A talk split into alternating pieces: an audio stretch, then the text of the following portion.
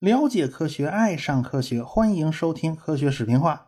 上文书就讲到了，亚当斯就给各家招标的企业呀发了一封信，这意思就是说呀，这个电站的整体方案呢，他们自己搞就可以了，大家只要打打下手啊，你们当个零部件供应商就行了。整体的系统呢，是这福布斯教授设计的啊，这个这个系统的发电机啊，还是蛮有意思的。这个发电机系统啊，就长得像那喇嘛庙里那转经筒，整个一个大筒子都是可以旋转的。哎，这个瑞士公司的总裁一眼就瞧出来了。哎呀，这个方案跟他们家设计的怎么这么相似啊？他们家设计那发电机的转动部分呢，像一把大伞啊，这不差不多吗？这不明显剽窃吗？这是。哎，包括通用电气和西屋电器在内的各家公司呢，当然也就气炸了肺呀。但是大家也没有什么办法呀，你要去跟他打官司嘛，估计又要花掉 N 年的时间啊，你还要花掉几十万美元请律师嘛，对吧？当然了，尼亚加拉电站这个项目本身的吸引力太大，也是原因之一呀。这是一座电力工程的圣殿，谁参与了这个项目，谁就能未来呀奠定江湖地位啊。因此呢。呃，大家谁也舍不得离开这个项目。亚当斯电站方面啊，就折腾了一大圈啊，他们不是想自己搞吗？就折腾到最后啊，发现自己还是搞不定很多关键的技术和设备，呃，不得已啊，又来求各家公司帮忙啊。亚当斯这个老板有个别人没有的本事，那就是息事宁人，平息矛盾。这人是他得罪的吧，还要他各处去安抚，各处去说好话。这个西屋电器呢，就勉强同意派派两个工程师去帮帮忙啊。这个福布斯教授啊，这个很多设计啊，就太过另类啊，这家伙要求太高，但是这家伙的实践经验啊是不足的，这是最大的一个问题。所以这个两个工程师啊，就到了大瀑布城啊，就围绕着福布斯那个设计图纸啊，是上看下看，左看右看，看了半天。这俩人一合计。这方案吧，你从纸面上看好像挺不错的，但是显然是脱离实际的。这些零部件要是按照这个图纸去做的话呢，它就根本运行不起来。哎，最关键的一个错误，那就是发出来的交流电呢，它频率太低了。它这个频率只有十六点六六六七赫兹啊，这也就是十六又三分之二赫兹。你这么低的频率啊，你无论用来驱动电机啊，还是点亮灯泡啊，都是不可行的。那么频率低的麻烦到底在哪儿呢？道理很简单嘛，这灯泡会闪嘛。现在照明灯啊，都知道啊，这频闪会让人的眼睛很不舒服。反倒是那种老式的白炽灯，它没有这个问题。为什么呢？就是因为白炽灯的发光是依靠把灯丝烧热。哎，即使通上去的电呢是交流电，按理说你通了交流电，那发光也会呈现五十赫兹的频闪。但是灯丝的冷热它哪有这么快嘛？你想热起来，你想冷下去，它皮本来就没有这么快的速度，所以这种惰性也就过滤掉了电源的波动，所以使得灯泡的发光呈现一种稳定状态。但是像普通日光灯管是靠辉光放电。哎，它的反应速度就非常快，所以这种日光灯反而会有频闪的情况。现在 LED 的灯啊比较流行，也就是发光二极管的灯都比较流行。发光二极管通的是直流电，它压根儿就没有什么频闪的问题。除非你是调光 LED 台灯，这个发光二极管要想调节亮度，它只有采取高速开关的方式。实际上呢，这个 LED 并不是一直发光的。而是亮一会儿，熄灭一会儿，亮一会儿，熄灭一会儿。只要调节亮暗的时间比例关系，就可以调节光的平均亮度。哎，为此啊，调光台灯的开关频率就必须非常高，起码有三十到五十 K 赫兹，否则人眼睛还是很不舒服。这也就是现在 LED 调光台灯强调。护眼无频闪啊，所必须的这个技术特征，你必须把频率给我弄上去，这样人眼睛才能反应不过来。可是，在当初福布斯教授设计的这个十六点六六六七赫兹的这个频率啊，它实在是太低了，就连白炽灯泡接上去，它都能看得出是闪的，是闪烁的。所以西屋派过去的工程师啊，就苦口婆心的劝这个福布斯教授啊，但是人家就是不听。哎，这是其中一个问题。另外一个问题是，福布斯要求的电压太高了。福布斯设计的输电系统需要二点二万伏的高压电呢。这个高压电它固然呢，传输的损耗会变小啊，但是会使得绝缘变得非常困难。当时使用的绝缘材料还是很简陋的，它承受不住这么高的电压，会被击穿的。那个，总之，这个福布斯教授啊，他就是刀枪不入，他就是不松口。人家从来就不认为自己的设计有问题。这个西屋公司啊，就宣布啊啊，永远不和福布斯教授合作啊，这家伙是个假行家。那你让项目总工程师塞勒斯啊，这为难呢？他也觉得这个福布斯水平不行，但是他是一老好人啊，脾气倒是特别好，跟西屋和通用的工程师们关系都很不错。但这人呢，显然就没那个魄力，没那个本事，把福布斯教授给赶走。那怎么办呢？那惹不起还躲不起嘛。所以这个塞勒斯就绕过福布斯教授，自己去和大家商量，然后指导工程建设。这福布斯不管事儿吧？你说这电器方面。你总要有一个给出关键意见的人才好啊，总得有人把关吧。这个老板亚当斯常年住在纽约，所以呢，他就经常找特斯拉来问问这技术方面的事儿。呃，反正啊，你请特斯拉吃顿饭也就行了吧。有关交流输电方面，特斯拉就建议他们用两相交流电，这也是西屋公司最擅长的事情了。此前呢，特斯拉曾经非常推崇三相交流电，因为三相交流电制造的制造的这个旋转磁场更加的平顺。但是特斯拉就指出了，假如啊利用西屋公司的双向交流电，每一项单独拿出来，刚好都可以点亮白炽灯，给白炽灯供电。但是当时的三相交流电它没有这个能力，什么三角形接法、星形接法，那时候还没发明呢。因此呢，反而是两项交流更加合算。最后呢，亚当斯决定啊，远距离用三项交流电，但是供给工厂企业使用还是要用两项的交流电。那这么一来的话呢，就免不了要做转换。那么该如何转换双向交流电和三项交流电呢？很简单哈，三项电动机带动两项发电机，这不就转过来了吗？啊。当然也可以用变压器的方式，哎，这种装置可以坐在一个壳子里形成一个整体。当然了，你需要用直流电，也可以用这个办法转化成直流电。因为受到开尔文爵士的影响呢，这亚当斯就一直在犹豫不定。曾经想过啊，这一万伏、两万伏的直流电呢，也可以把电送到很远的地方。这时候特斯拉就劝他：“你打消这念头啊，这个理论上讲。”直流交流并不重要，你只要把电压给我升到一万伏、两万伏，哎，它损耗都不大。但是问题还是出在转换电路上。你想想是怎么把直流跟交流相互转换的？用一万伏的电压去驱动直流电动机，然后直流电动机再带动交流发电机，把这个东西变成交流。好啊，你可以这么做呀。但是你别忘了。直流电动机是离不开电刷和换向器的，以当时的技术，绝对离不开这两样东西。啊，你一万伏的电压通上去，这个换向器和电刷它能受得了吗？它会打火花啊，它会冒电弧啊，哎，它根本就没有办法保证绝缘，它不烧掉才怪呢。因此，这个方案在当时是根本不现实的。交流电动机最大的好处就是消灭了电刷和换向器，它根本就没这麻烦。所以交流电动机，你说电压做高一点不要紧的。哎，那至于交流电的频率，呃，十六点六六六七频这个赫兹嘛，实在是太低了。最起码你也得二十多赫兹吧，起码你满足一个最低要求，就是人眼睛看不出灯泡的闪烁为准。哎，这是最低要求了。哎，这个亚当斯有了特斯拉这顾问呐。哎，当然心里算是有了底了，所以呢，亚当斯就发挥他和稀泥的长处啊，邀请大家到纽约最豪华的饭店里开会。这开会显然不是主要主要的事事情，是吧？这吃饭才是主要的事情。这一堆的财主啊和工程师都来了。哎呀，这工程师好不容易把工作服换下去，全换上燕尾服啊，这是很难得的事情了。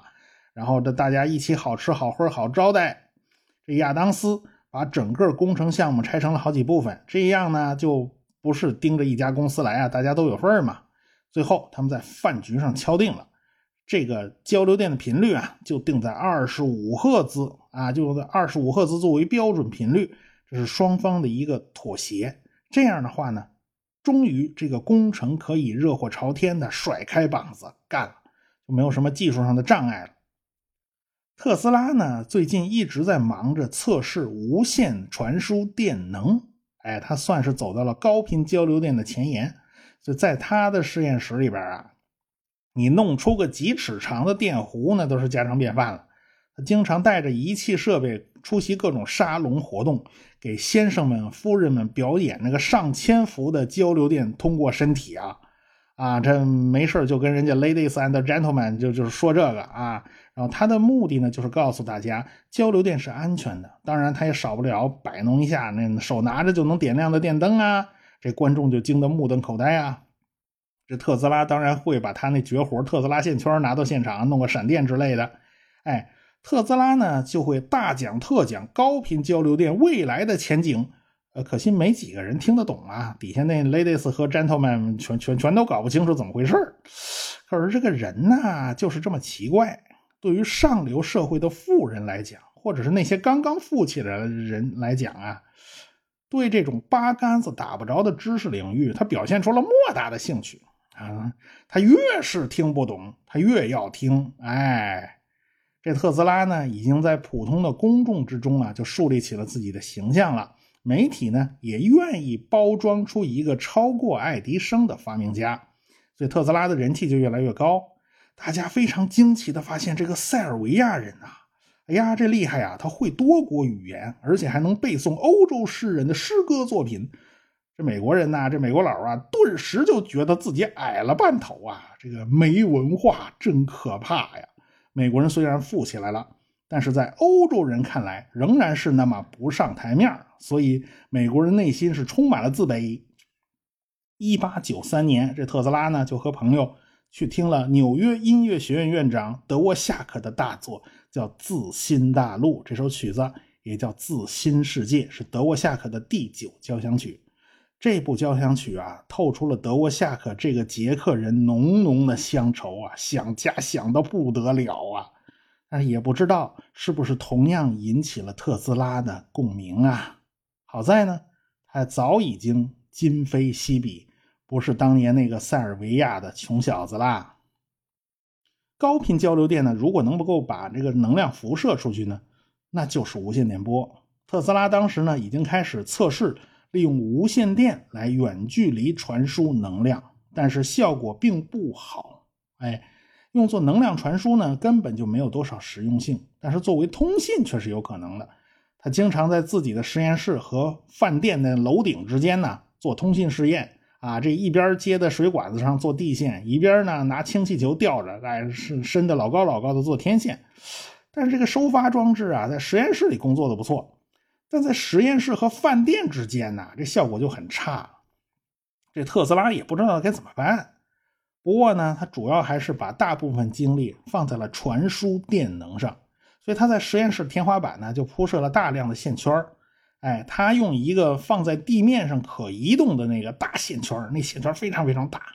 哎，发射能量，用这发射能量，用屋顶的那线圈呢接收能量。哎，效果还不错，能点亮好几盏灯泡。哎，他就在这儿做实验，但是到了一八九五年的三月十三日凌晨两点，特斯拉的实验室突发大火呀，一把火烧毁了几乎所有的笔记资料，实验器材基本上损失殆尽。这特斯拉立刻就陷入了严重的抑郁状态，他就倒在床上起不来了呀。后来呢，不行啊，实验室要人管呢，他勉强撑着起来收拾残局。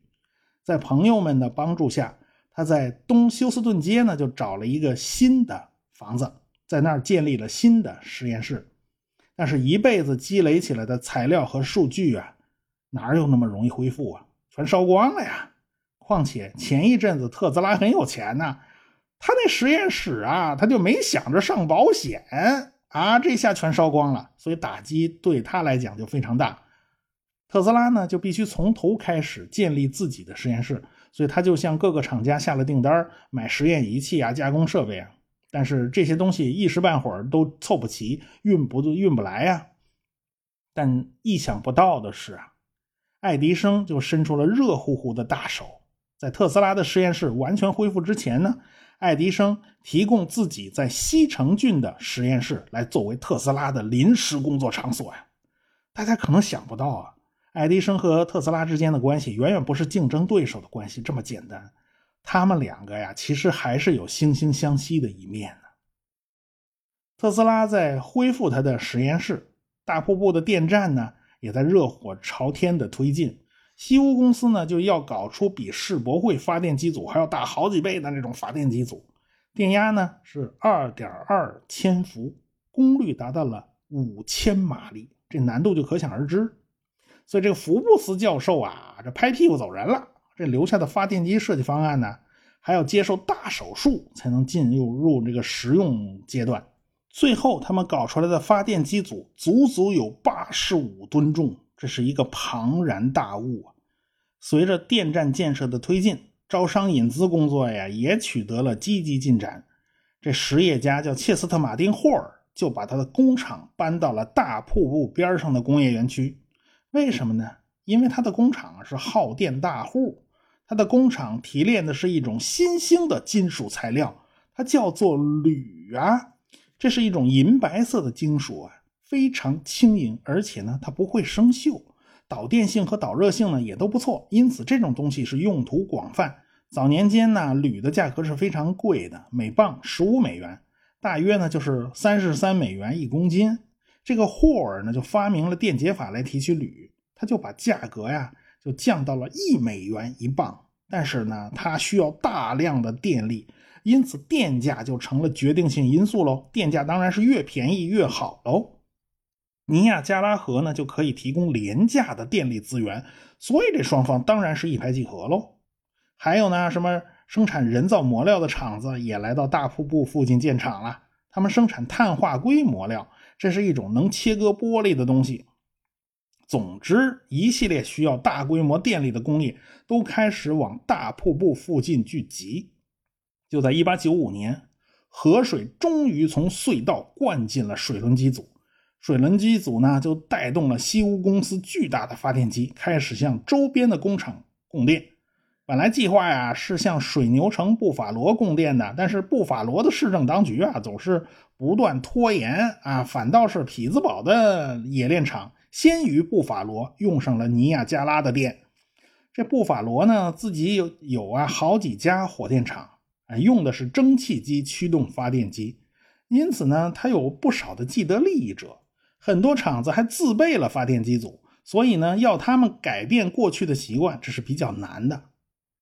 所以呢，一开始布法罗就处于水电、火电并用的状态。水电主要用来供给市内的有轨电车。这水牛城的有轨电车刚刚完成升级换代，他们从马拉的改成了电力的。哎。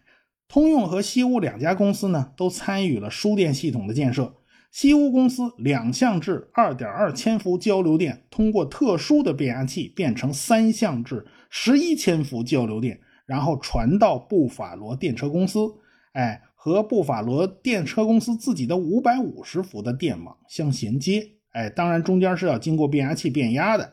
然后布法罗电车公司有自己的发电厂，电压呢就是适合电车运行的五百五十伏电压。尽管如此，布法罗的工厂自己的那个火电厂啊，很久呢才退出了市场。哎，虽然呢尼亚加拉电力更加便宜、更加充足，但是很多事情并不是由技术决定的。哎，不过呢，各大金主纷纷来到新建成的亚当斯电站参观啊，就是以亚当斯的名字命名的嘛。一时间呢，这个布法罗也算是灌溉云集呀。你去大瀑布啊，都要先到这儿的。他们乘坐瀑布到大瀑布，游览了大自然的美景，然后就来到了亚当斯电站，看着引水渠把河水引进涵洞，然后这个水流冲进了深深的隧道，冲击着巨大的水轮机组。水轮机带动上边转经筒一样的五千马力发电机，源源不断的把电送到了远方。钢铁大亨安德鲁·卡内基啊，也来凑热闹了。他对亚当斯电站呢给予了高度的评价。这摩根呢，也就带着一家老小到大瀑布来旅游。当然啦，他啥话也没说，妈，他这是他他的一贯风格，他嘴巴比谁都严啊。可是呢，还有一个人没来，他不出现呢，这件事儿他就不算完整啊。这个人就是特斯拉。好说歹说呀，他终于在1896年的夏天来到了大瀑布。亲眼见到了他所钟爱的交流电源源不断的向四面八方传播呀！这个西屋先生呢，就陪着他一起来到亚当斯电站。特斯拉呀，从上到下把亚当斯电站的里里外外都看了一个遍呢。这里是凝聚着特斯拉心血的多项交流电，正是他的伟大发明嘛！而且他为了这项技术能被迅速推广，他甚至放弃了。西屋的专利费啊，这西屋公司就欠了他好大一个人情啊！一直到一八九六年十一月，全部发电机组才调试完毕。十一月十五号呢是个星期天，大家在发电机的监控机房里边做最后的准备。时间过了零点，现在已经是星期一了。蓝金呢就搬动了电闸，布法罗的工程师呢也在同时拉下了那边的电闸。一瞬间，尼亚加拉河澎湃的能量就源源不断的通过电线向布法罗输送。这天早上，布法罗的报纸大字标题是“终于和大瀑布对接了”。亚当斯呢，则采取了特斯拉的意见，就是不搞什么特殊的庆典典礼了。尼亚加拉电站的电流啊，就这么悄无声息的就送到了水牛城。但是布法罗的市民可不愿意这么静悄悄的啊。他们就商定了时间举行庆典，时间就放在了1897年的一月十二号。这是特斯拉第二次来到了亚当斯电站，他去了大瀑布啊。那个时候是冬天嘛，大瀑布就冻成了冰。这个冻成冰的景象啊，给人另外一种震撼感呢。晚上呢，他们坐火车返回布法罗，一场三百位达官显贵参加的盛宴在等着他们呢。呃，这个官员呢就发表了一通陈词滥调啊，这祝酒词啊，你好，我好，大家好，听的人是昏昏欲睡啊。大家请特斯拉发言的时候呢，气氛就完全不一样了。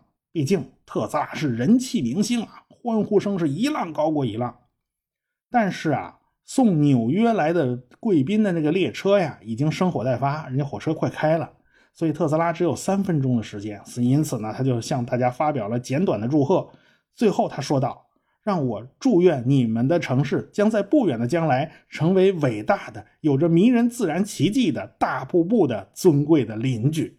然后呢，他就深深的鞠了一躬，离开了会场，上火车回了纽约。其他人呢，就继续狂欢到深夜。